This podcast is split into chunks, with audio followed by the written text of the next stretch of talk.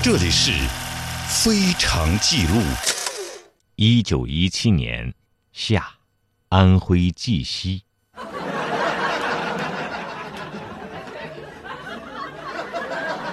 这一天，江村的某户人家摆下丰盛的宴席，接待他们家从美国回来的女婿。这位女婿叫胡适，绩溪上庄人，七年前赴美留学，现在学成归来，前来议定婚期。宴席散了之后，胡适希望能见一眼自己的未婚妻。之前他们交换过照片，也通过几次信。但是并没有见过面。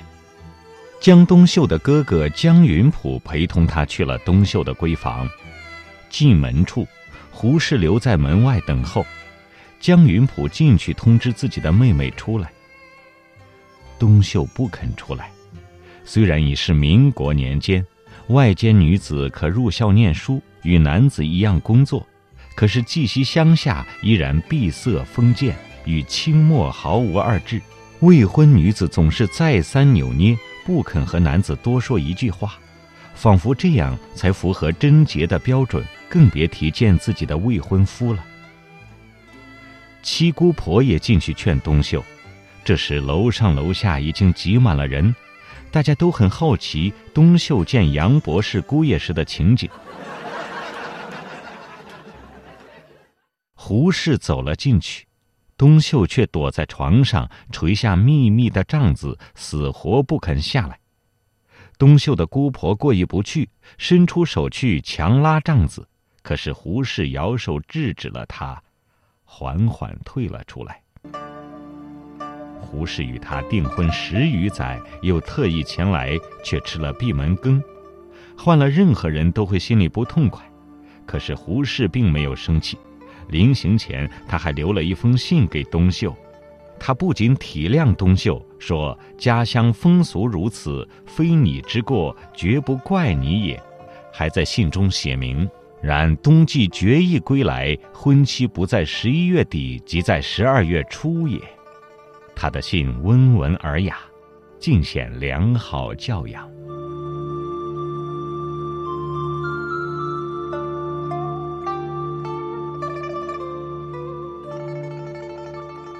胡适和江冬秀的婚姻始于十三年前，一九零四年的春天，胡适随母亲冯顺娣回娘家，江冬秀的母亲吕氏也正好在冯家做客，一眼便看上了眉清目秀又聪明伶俐的胡适，便托了媒人向胡适的母亲提亲。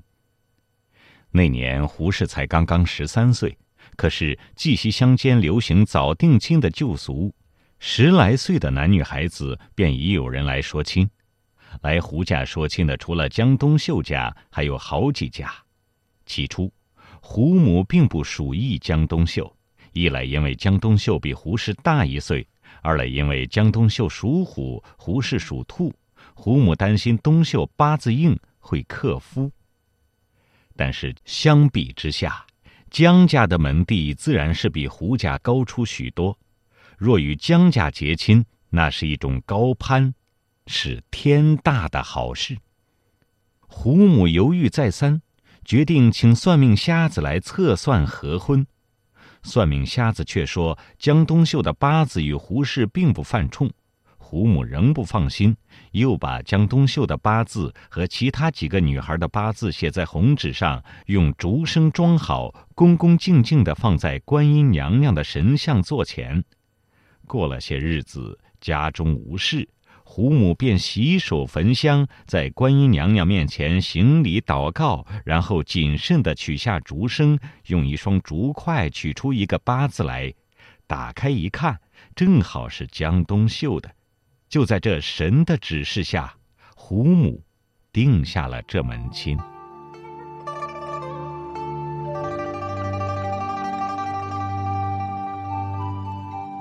订婚后不久，胡适随三哥去上海求学。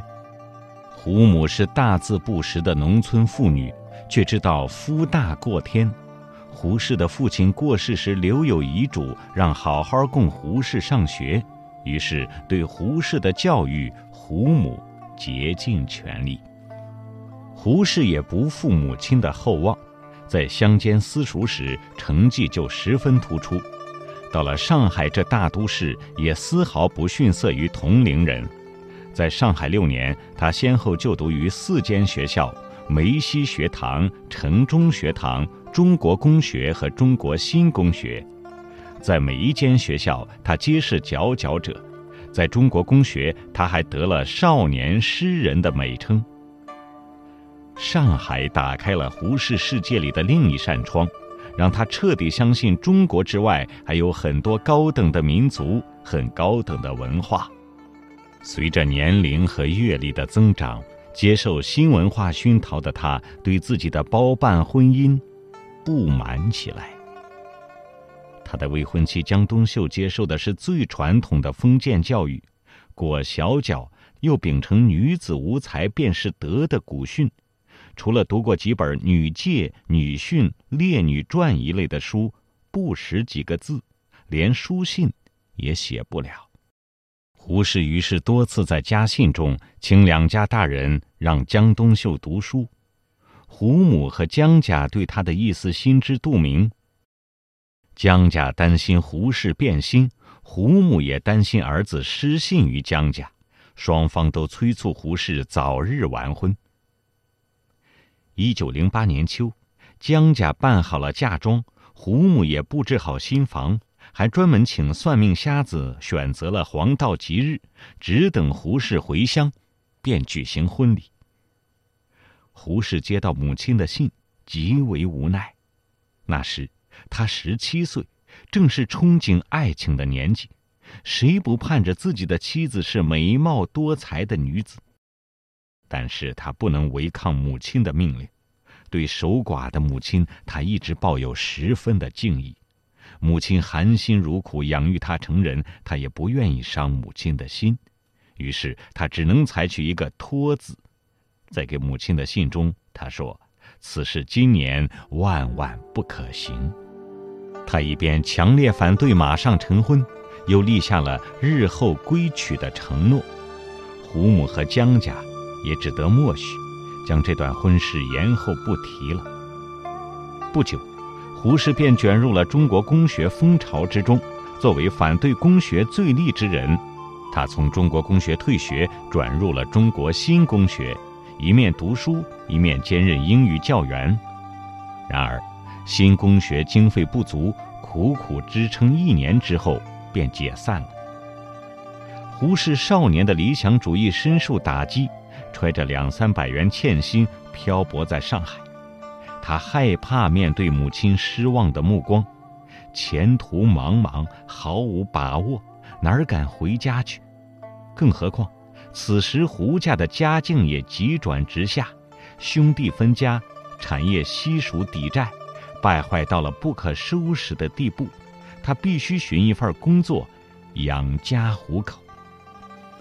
有人推荐他去华同公学做了老师，但是那里内部教员互相倾轧，学生素质又良莠不齐，他做的并不开心。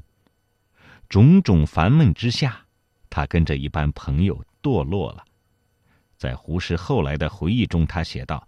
从打牌到喝酒，从喝酒到教局，从教局到吃花酒，不到两个月，我都学会了。我那几个月之中，真是在昏天黑地的胡混，有时候整天的打牌，有时候连日的大醉。有一天，胡适因为醉酒斗殴被巡捕房拘禁，放回来的时候，他看着镜中满身泥污的自己，突然醒悟过来。他后来写道：“觉得对不住我的慈母，我那在家乡时时刻刻悬念着我、期望着我的慈母。我虽然没有掉一滴眼泪，但是已经过了一次精神上的大转机。”于是，他断然辞去了华同公学的职务，告别了那班酒肉朋友，开始闭门潜心读书。一九一零年的七月间。他成功考取了第二批留美赔偿官费，被选送赴美留学。这是胡适命运中的一个重大转折点。他从绩溪来到上海，又走向了另一片广阔天地。是时候安静下来，聆听世界的过往了。是时候背起行囊，寻找祖先的足迹了。在斑驳的故事里，在历史的墙头，我听到风声、雨声，我听到真实的过去，而我转身，便看到了未来。非常记录，非常记录，发现历史，照亮未来。